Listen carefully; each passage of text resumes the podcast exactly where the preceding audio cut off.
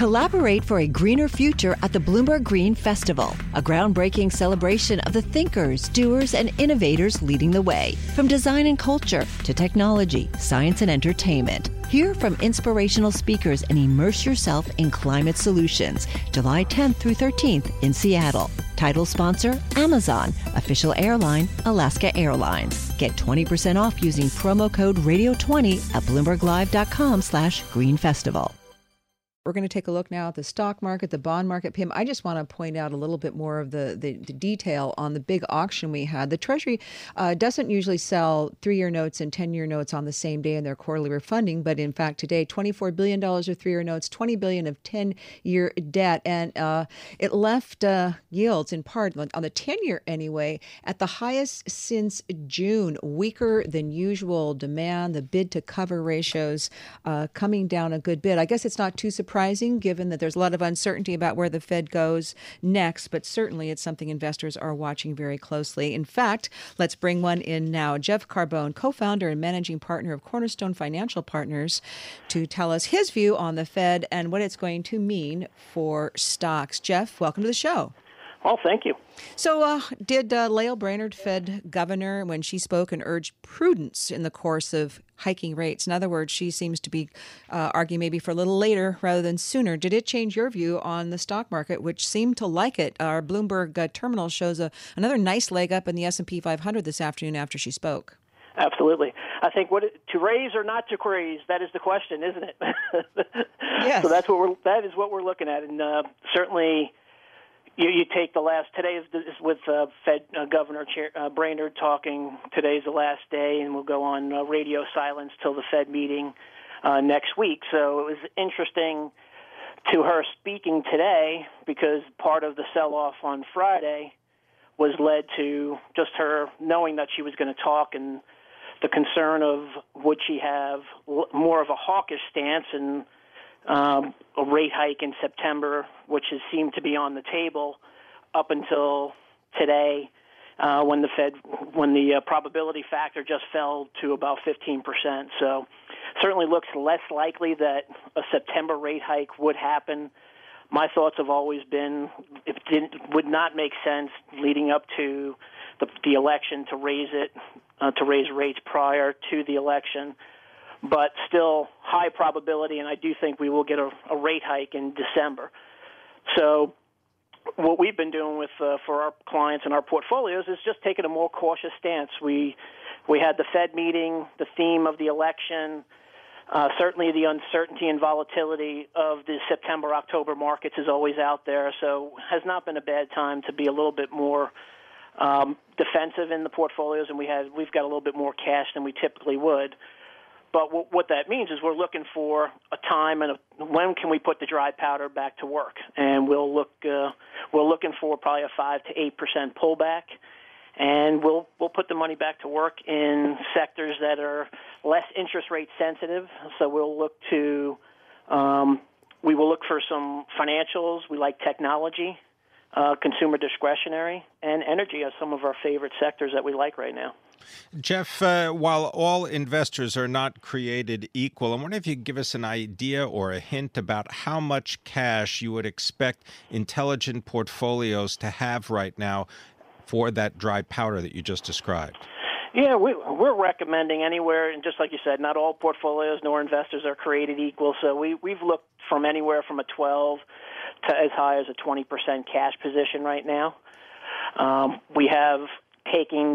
taken off the table some of the uh, um, value, the, uh, the sectors that had were overvalued, like some consumer staples, uh, as well as utilities that we fi- we kind of thought and feel are definitely overvalued and will be more interest rate sensitive when the Fed does raise rates. However, we're seeing them rebound a bit today.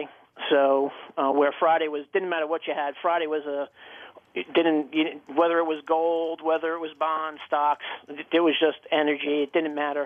Uh, it was a, it, everything was down. Today we're seeing uh, a little bit of reversal of that, and the market seems to be holding, which I'm glad to see that we were expecting a, volatility, but didn't expect it as quickly right. as it happened right now. Well, you know, Jeff, it, it, it just seems to me that uh, there's there's a couple of ways you can look at this, and I think it's very tough if you're a money manager, right, investment strategist, whatever, that you could say, look, if the Fed starts raising rates, even if it's just a little bit, it's a it's a vote of confidence in the economy, and so it's a positive backdrop for stocks. And sure, stocks are going to have a day or two where they sell off, but, you know, just get over it and, and have a positive view for stocks. Or what's the fear? What's the fear? That they're going to raise rates four times next year? That doesn't seem likely. And so is it possible this is a, a win-win for the stock market?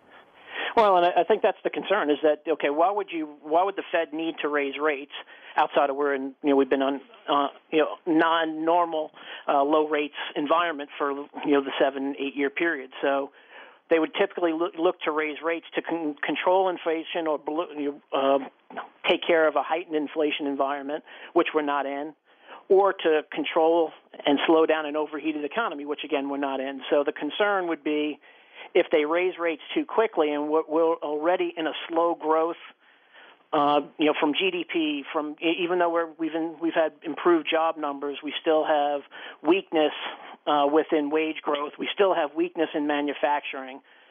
So it's the concern of if they raise too quickly, will they stall and and put into recession a slow a slow economy?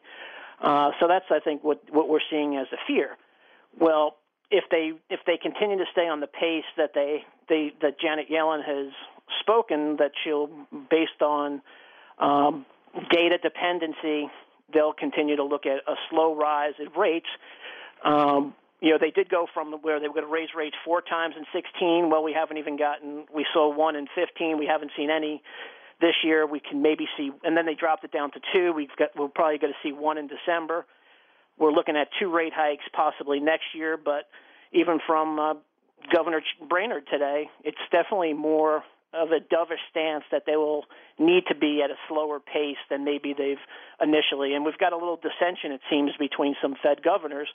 So that's going to be an interesting um, uh, area to watch is do we have, you know, consistency within our Fed governors to to raise rates at a slow and steady pace?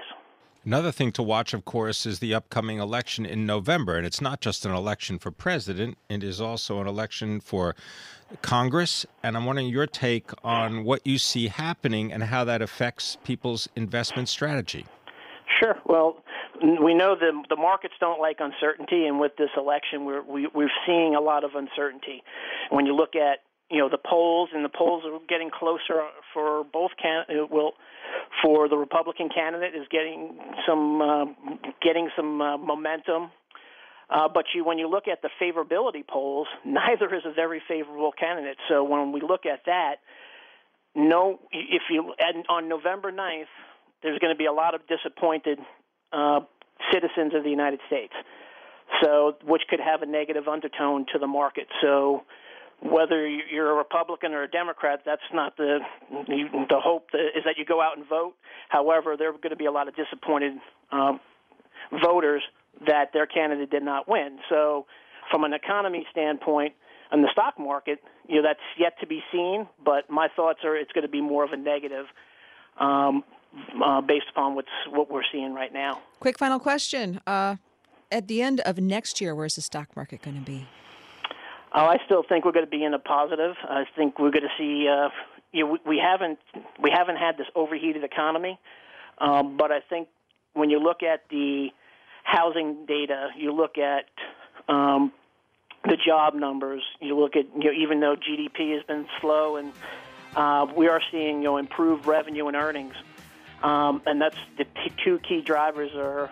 Uh, earnings or the expectation of earnings is what could, what drives the stock market. I do think they'll be positive. Okay. We got to leave it there. Thanks very much. Jeff Carbone, he is the co-founder and managing partner of Cornerstone Financial Partners. You're listening to Taking Stock. We take you through to the close on Wall Street next. Collaborate for a greener future at the Bloomberg Green Festival, a groundbreaking celebration of the thinkers, doers, and innovators leading the way. From design and culture to technology, science, and entertainment. Hear from inspirational speakers and immerse yourself in climate solutions, July tenth through thirteenth in Seattle. Title sponsor, Amazon. Official airline, Alaska Airlines. Get twenty percent off using promo code radio twenty at bloomberg live dot com slash green festival.